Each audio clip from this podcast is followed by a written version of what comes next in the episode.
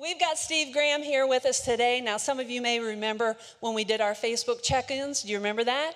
They actually sent us a picture of a child that was in the dump, and we were able to help out by checking in on Facebook. And each, each one that we did, we gave a dollar for a sandwich for the children that Carrie has had such a heart for and her children and Steve. They have been missionaries in Namibia for Namibia, Africa for eight and a half years, right? I can't believe it. Now, Steve was a just a young kid, high school kid, that, that was invited by a friend, really didn't go to church, right? To Buddy's youth group in Woodbridge. And uh, he just came to check it out and say, What the heck is this all about? He ended up giving his life to Jesus Christ. God has taken his life and his family, this beautiful family, and uh, is allowing them to serve in Africa, making a difference there. They're home in the USA right now. And uh, here's something really, really neat. Two of his children, two of your children, just became citizens of the United States of America. So, would you all stand up, please? And you know what? I loved Steve's post. He said, Look, aren't they beautiful? You're missing two, right? You're missing a son and a daughter. Um, there's a boyfriend here too. You can stand up. He's a tall stack of wood. That's okay. I don't mean to embarrass you. But I loved Steve's post when they uh, became citizens, and he said, One family under God, indivisible. Is that beautiful?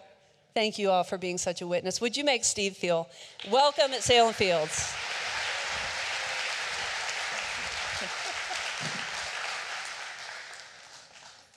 You know, I, I don't believe that I have ever seen a pastor on stage rocking and rolling like that before in my life. That's awesome. I love it. You know, it's one of the things I love about this church that there is such a community feel, there's such an informal, casual feel. I love that I can come to this church and I feel like I fit in wearing a Captain America t shirt on your stage. Another way that I really uh, appreciate this and the way I feel like I really fit in is this opportunity because, you know, if you've ever seen or heard or know anything about the country where we are missionaries, it's a desert country. And so, all the time, pretty much year round, every day, I'm wearing open toed shoes. So, I get to wear sandals as well and not feel like I'm letting y'all down. And this is, this is a part of who I am. I'm kind of a casual, informal type of person. Uh, my family knows that. And in fact, um, the, the last several times where I've actually worn a tie was because there were funerals. So now I'm afraid if I ever do wear a tie and there's not something bad going on, it's going to scare my children. They're probably going to come up and ask, Oh, dad, who is it this time? Yeah, that wasn't that funny. Sorry. You know, I, I really want to take an opportunity and, and echo some of what Pastor Gay was talking about and referring to um, when it comes to the Facebook check ins that happened. It was earlier in the year, I believe, here at Salem Fields. It's remarkable to me how easy it was that somebody can click to check in, and that equaled food for children over in the dump site and the informal settlement areas in Otjiwarongo, Namibia. And I, I, really want to highlight that and say thank you all on behalf of the children that we know and love so much that are so near and dear to our hearts. Thank you all who participated in that. I also want to say thank you all for doing what you do in loving other people, this whole outreach and providing things for people in need in West Virginia. It's, it's brilliant, it's beautiful, it's wonderful. Keep being like that. Keep being that type of, of Christian who knows that we are just simply people loving other people. In fact, that's a little bit of a tagline, if you could put it that way. And when we try to describe ourselves, Carrie and I, when we try to describe ourselves to other people, is I mean, we're, we're nothing special. You, we can give, be given that label as missionaries, but we're really truly nothing special. We are believers in God. Yes, we are born again Christians. Yes, we are uh, uh, working towards something that, that some others might not do. But we are no hero. We are nothing special. I promise you. I, I mean, I, I, know the smells that come out of me. I know the things that I trip up on. I know the number of times where I forget my English language. It's really the only language I truly have, so that's a problem, right? I know how often I mess up, and we're just simply people who love other people. I want to share a video with you here. And this video is meant to just kind of draw you into our world a little bit. I just hope that you'll forgive me for the fact that the video quality is not perfect. It's grainy, it's not great. It's not the most well made video. It's not the, like the quality of stuff that you all are probably accustomed to around here. But uh, um, uh, but, but I just want to, if you guys can show this video here, and uh, it'll give you a little feel for what we know and what we see there.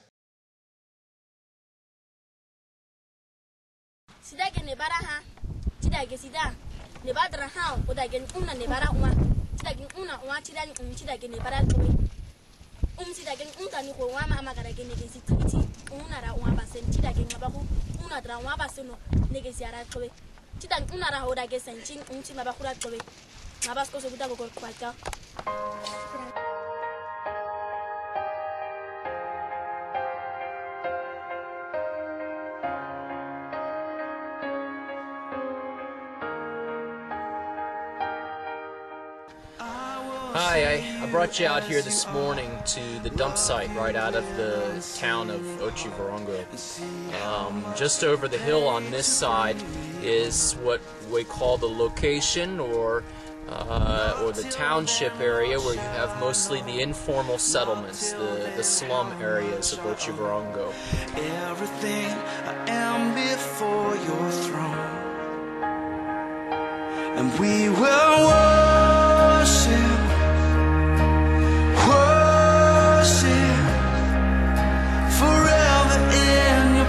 presence, we will sing.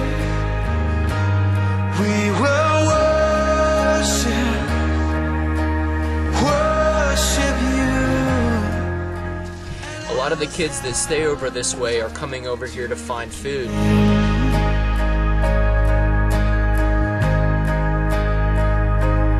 No more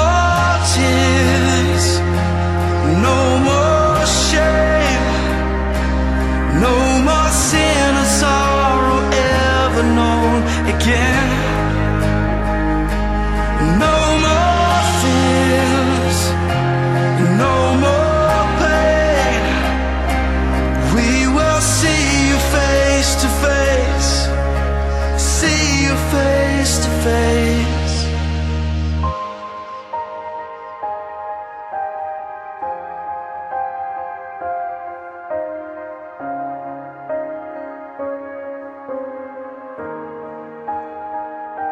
And we will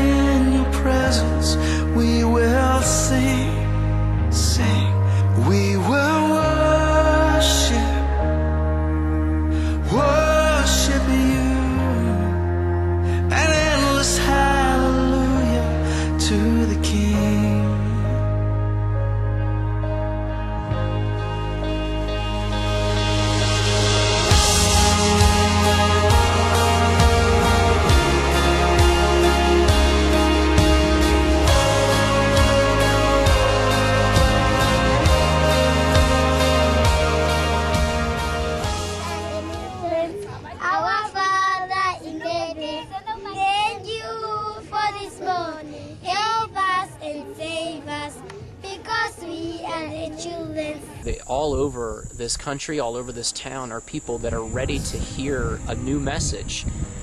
They want to hear a message of hope. All they see from day to day is hopelessness, and they, they want something greater. They want something bigger than that. And, and we have the answer, but how are we going to reach everyone without more workers in the kingdom to do so? How are we going to touch people's lives and change their lives for eternity? How are we going to love people if we don't have arms to put around them? As Pastor Gay mentioned, praise God. As Pastor Gay mentioned, uh, we've been on the mission field for a number of years now. It was back in uh, January of 2008 that we moved our whole family over to Africa and into the country of Namibia, and we've been living there since, with the exception of the times when we come back here for our home assignment. And a number of times people have asked us over the years, why? I mean, like, how did you know? How did you put this together that you would move your family such a great distance? I mean, it takes a lot of courage, although I will say I, I don't actually think that. It could take a lot of, of, of total ignorance and naivete as well, because it does the same thing sometimes. But uh, we, we felt a call from the Lord to be on the mission field, to be working with orphans and vulnerable children for virtually the entire time that our family's been together. Actually, I should say, even when I met Carrie and we started dating, we felt like God was calling us over. And uh, to give you an understanding of how long that's been uh, in front of our faces, involved in our lives, uh, Carrie and I celebrated our 22nd wedding anniversary yesterday. But it took us a while to be able to finally get overseas. And so, that, as I mentioned, back in 2008 is when we moved to Namibia. Now, some of you may not know at this point at, uh, where I'm talking, that, of where I'm talking about, excuse me. Um, so, I want to just use, uh, use some graphics here to show you. Um, first of all, this is my sarcasm because I want to say we, it's in Africa. For the geographically challenged, the red arrow is pointing you towards Africa. Getting closer up here is going to show you on the continent of Africa, down on the Atlantic coast side, just above South Africa, is the country of Namibia, as you see here. And to draw in a little bit closer, just to give you a, a, real good idea, if you take a close look at the country of Namibia, there's the town of Otjiwarongo, and the red arrow is pointing. It's really hard to see on this map, but that's essentially where we're located in the town of Otjiwarongo. Namibia is a desert country, as I mentioned before, and it's sparsely populated, only about 2.4 million people in a country about the size of Texas.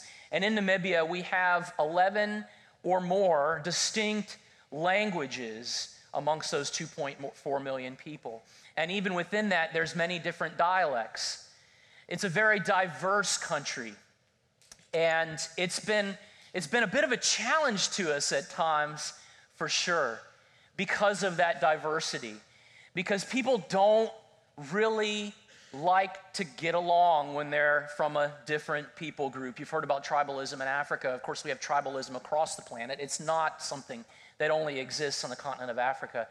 But it makes it a real challenge when people feel like it's not their problem that that child is suffering, that that child is hungry because they're not from my family. And there's a bit of that mindset that's back there, it's behind there. And so we aim to try to draw people into opportunities to reaching out to the children there and to give them those opportunities and draw them into that. And I want to tell you a little bit about that, but I also want to tell you why we do that. I mean, it might be obvious to you that we would be interested in loving children and loving people on the other part of the, the globe um, so far away from here, and people that before we had gone there we'd never met, and we dropped everything here in the States to go over there and do that. And again, this is not to say that we're all that special. I'm saying that the root of that is in what we understand about the character of God. And I want to read some scripture passages to you that I think will help to highlight that. And, and starting right at the very beginning of when God was establishing in a better and more understandable way, establishing his law amongst the people in Exodus chapter 22. This is just a little bit after the Lord has provided the Ten Commandments, and he's going into explanations and, and trying to uh, give more details about what he means by the different commandments that are in there. And he writes in Exodus 22, Exodus 22, verses 22 and 23, it says, You must not afflict any widow or orphan, if you afflict them in any way, and they cry to me, I will surely hear their cry. Now, this is something as part and parcel to who God is, and it's a part of his character that we've really attached to. But there's something about this verse I really want to highlight even further. And that's this part here where it says, I will surely hear their cry. In the original language, the way it was written, the implications were not just that his ears were open and that if you pray and you say, Lord, I'm in need of help, that he's actually heard the words. It actually implies, I am going to do something about it. That he's not just hearing the words, he is actively involved in the process of loving people, of helping people, of giving people the helping hand that we need. And He's asked us, not just us, Carrie and I and our family, He's asked us to play a role in that as well. I'm going to jump ahead here a bit because there's a passage in Isaiah in chapter 1 where, after a period of hundreds of years has passed and God has seen what it looks like in the people that he has called to be his people on the planet and and and he's seen in them a lack of ability and a lack of interest of taking care of those who are the weakest amongst us. It was their tendency to gloss that those things over to move on with their lives to not pay attention to the one who is begging on the streets because they themselves were concerned about themselves. And as long as they ate well then they were fed and satisfied. And God has seen this, He's seen this tendency in the people, and He has a frustration that is clearly set out because God, what He does is He, he writes here listen to the Lord's word, you leaders of Sodom. Pay attention to our God's rebuke, people of Gomorrah. Of what importance to me are your many sacrifices, says the Lord. Now, to give you context, because maybe you don't understand how that fits in, God has asked them by, you know, having sin in their lives, He's asked them to do something about that. This is before the time of Jesus, before Jesus was made available to us as the sacrificial lamb, as the one who stood in for us and would wipe clean our sins. The law prescribed that they were to make sacrifices. You know about this, right? And so God is actually calling this out and he's saying, These things are no longer important to me. He says, I am stuffed with burnt sacrifices of rams and the fat from steers, the blood of bulls, lambs, and goats. I do not want. When you enter my presence, do you actually think I want this? Animals trampling on my courtyards. Do not bring any more meaningless offerings. I consider your incense detestable. You observe new moon festivals, Sabbaths, and convocations, but I cannot tolerate sin stained celebrations. I hate your new moons and festivals and assemblies. They are a burden that I'm tired of carrying. When you spread out your hands in prayer, I look the other way. When you offer your many prayers, I do not listen because your hands are covered with blood. Now, this is that's a heavy passage, guys, and I promise you I'm not going to leave you there but I do want you to have the feel that was meant at that time of, whoa. That should get your attention because these people had forgotten about the downcast. They had forgotten about the hungry. They had forgotten about those that God was saying, pay attention to them.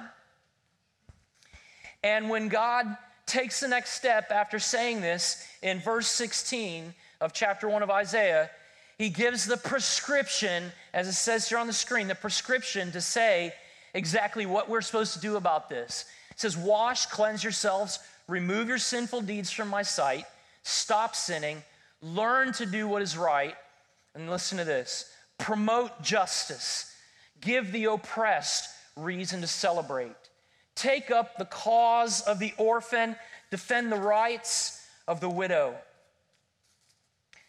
What he's saying here is if you do these things, then I will listen to you.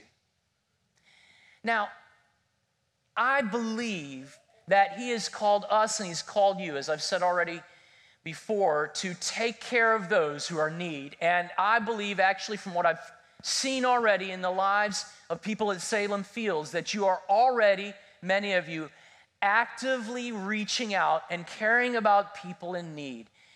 And I want to applaud you for that. But I especially want to bring our attention to this characteristic of God that's there and it's presented there because we need to get this understanding that God, yes, He is concerned about sin in our lives. Yes, He is concerned about us living righteously. Yes, He wants us to seek Him, seek Him, seek Him, and know your good deeds are not enough and can never be enough to save you. Let me not confuse anything there. But this is the same God then that we have right now. And our God wants us to be looking into the lives of other people and saying, Lord, how can I be a person who loves other people, who gives sacrificially?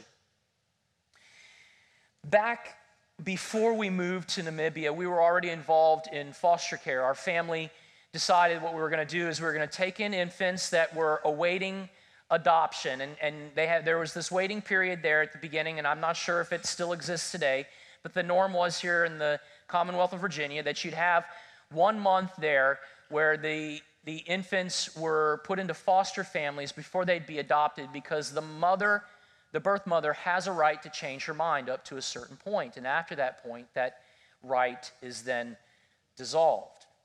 Now, we decided that we were going to take in these infants knowing that as a foster family, we would not be really given the option to uh, adopt these children.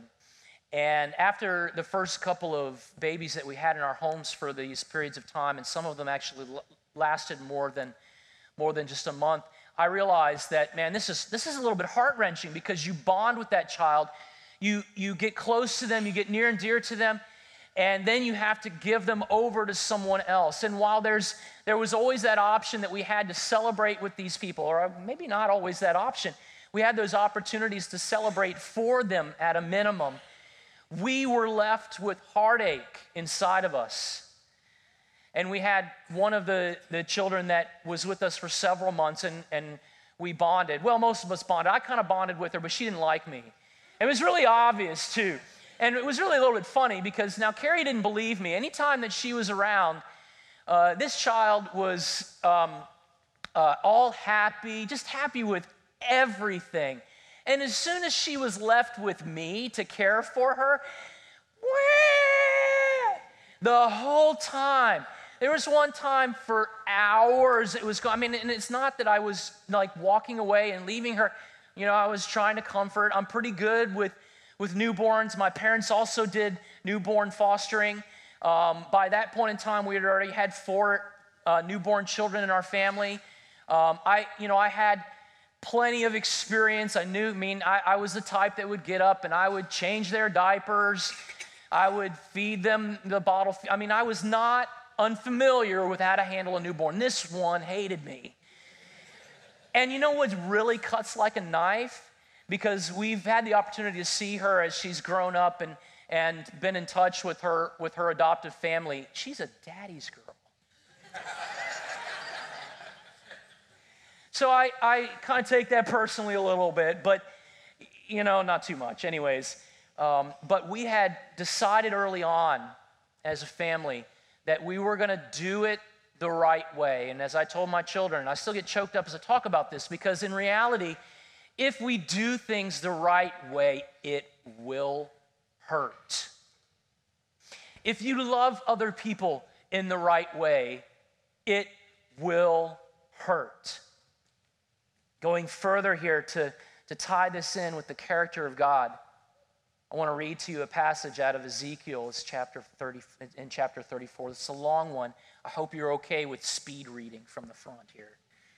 If y'all can't understand the way I'm saying things, you can shout out to me. It's fine. You can talk back. It's all good. And it says, The word of the Lord came to me.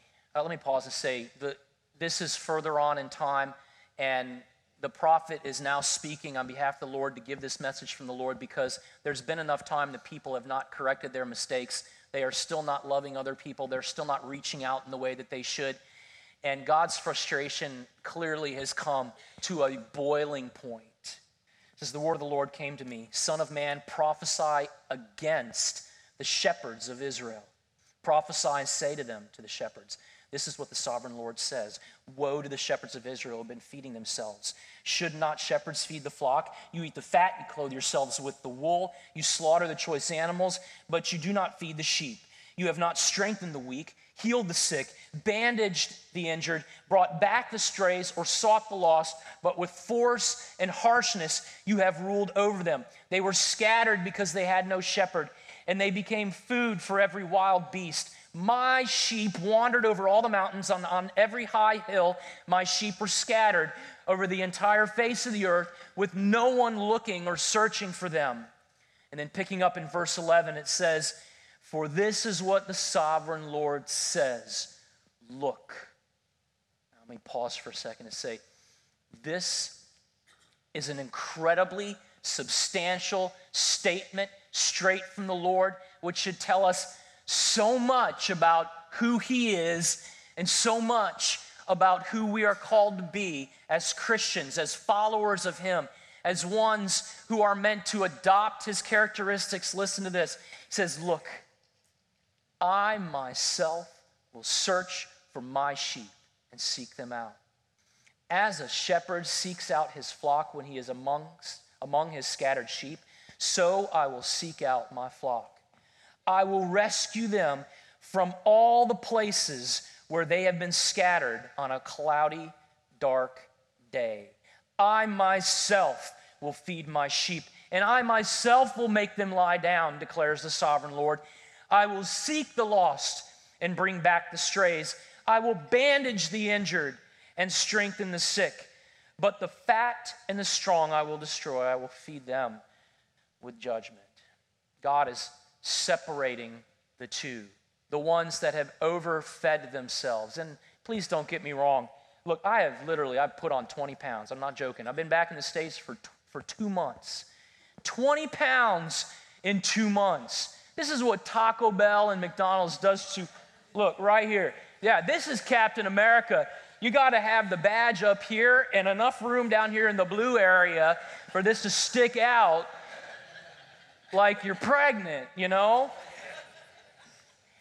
I'm, t- I'm not joking. I came back and I was in pretty good shape. No, that's a lie. I wasn't in good shape. I was just able to hide it better with loose shirts. And nowadays, my shirts are loose up here, they're loose here. They're technically they're kind of loose around here, but here they're getting stretched out. My pants aren't fit, fitting the same. You know, hear me out. I'm, I'm, I can't possibly heap judgment on any one of you here. And as you hear me talk, I want you to get me straight on this. Even as we go and we celebrate afterwards with some great food and time together, don't feel an ounce of guilt about doing that. We were instructed to eat together as the family of God. And by the way, if you tried to set aside your hot dog here and mail it to Africa, it's not making it there, anyways, okay? All right? There's nothing wrong with that. There's no judgment. In fact, the Bible's really clear there's no condemnation for those who are in Christ. So don't hear that side of things as I'm talking and closing this part out. But I want you to hear me in this God cares about the hurting, He cares about the hungry, about the sick. And if you fit in that category and you're here today, I want you to hear me. He cares enough that He brought you here today to remind you that you could hear this message, that He could remind you that He cared about you before you even realized He existed. You know, we found in our time in Namibia a remarkable number of ways that God has demonstrated his care and love for the people there. Now, you know, you hear these extravagant, incredibly mind blowing stories of miracles that happen on the mission field, and, and I'm not here to relay any stories like that. I want to tell you about the small things that God's been involved in. The number of times that my wife Carrie has gone out to the dump site and she tries to predict how much food to bring with her uh, ahead of time, which is a little difficult. You might think that there's about the same number, but on different days of the week, the number changes of the children that are out there foraging for food. And even out in the informal location in, these, in, the, in the slum areas there in the town where you have the shacks and stuff, and, and she also has an outreach that she oversees there. And you would think that, you know, you would know most of the time it's about 50 or 100 children. Guys, please understand the context of what we're doing there it's very unpredictable, and the children and their, the way they move around and, and where they spend their time and spend their days is a little bit unpredictable. So she could have a group of five or she could have a group of 50. And food there, um, you know, fruit included, and, and, apples being one of the things that, that she purchases to bring out uh, there to the, to the children to eat to make sure they're getting some good food in their stomachs. Um, you know, we're kind of at the end of the line when it comes to export import of, of produce. And so, you know, if you buy too much ahead of time, in a couple of days, it's already going bad. So you have to be a little bit wise about things. And so she has been. And she's done her best to be to predict this. And she'll buy a couple bags of apples thinking, gosh, I really hope that this is, is enough. And the number of times where she can line up the children and down to the very last one, everybody gets an apple, and there is none left over. There's a day she, she talks about with me where she, she was a little bit worried because she had prepared a number of sandwiches to bring out, and, and actually she was surprised by the number of children who had come that day. And sometimes the children, you know, there are some, especially the older ones, well, where uh, because she sits and does a Bible story with the kids, she does some literacy training, different things like that, spends some time with them. And, and sometimes uh, some of the older ones, they'll kind of hang back a bit. You know, they, when they were younger, they participated more. Now that they've gotten older, they'll hang back and kind of watch from a distance because they're just too cool for that, you know.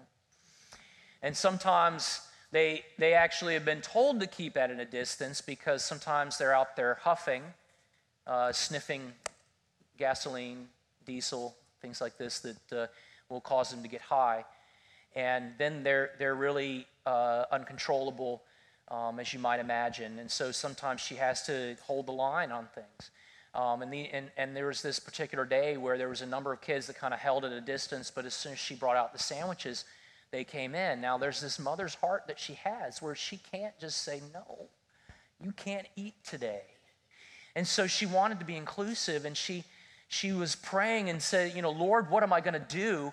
And he revealed to her, line them up in two lines. In one line will be the children that were there throughout the lesson, and they will get fed first. In the other line were the children who came late only for the food, knowing that they weren't supposed to come late. They needed to be a part of the whole time that she had with them in order to get the food. And she started off, and every child in this first line got a, a, whole sandwich.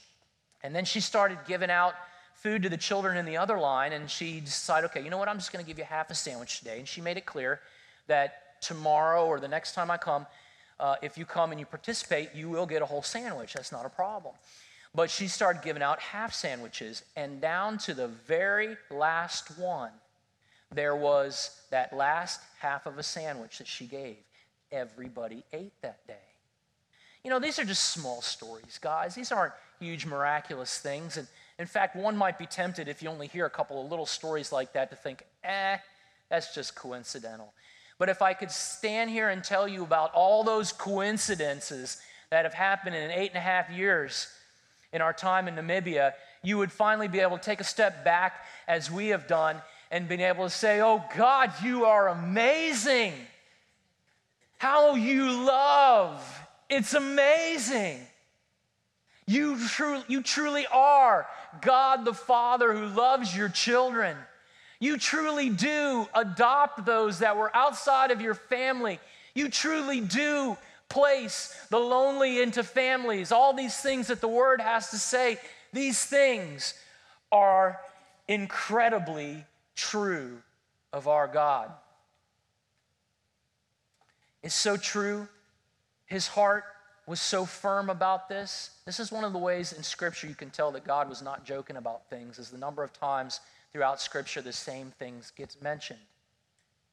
And it's the reason why I believe in James 1:27 there's this verse that really ties directly in to who we are and who we want to be in our passion. And it says pure and undefiled religion before God the Father is this: to care for orphans and widows in their misfortune, and to keep oneself unstained by the world. See, earlier on in Scripture, he had first said, you know, to keep yourself from sin, to keep yourself righteous, and then look after the weak.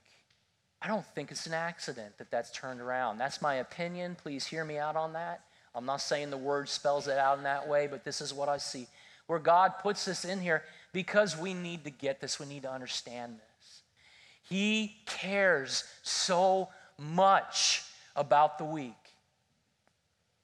Now, there's two things that I hope we get out of this, and I'm going to invite the music team to come back up because we've got another worship song we need to do here at the end. And, and there's two things that I hope we take time in prayer as I close things out here to really grasp. And number one is this that God has called us to reflect Him on this planet, to take that character trait of Him in caring about the weak, in doing things that are not easy, sacrificially loving other people, and to the point that it hurts us.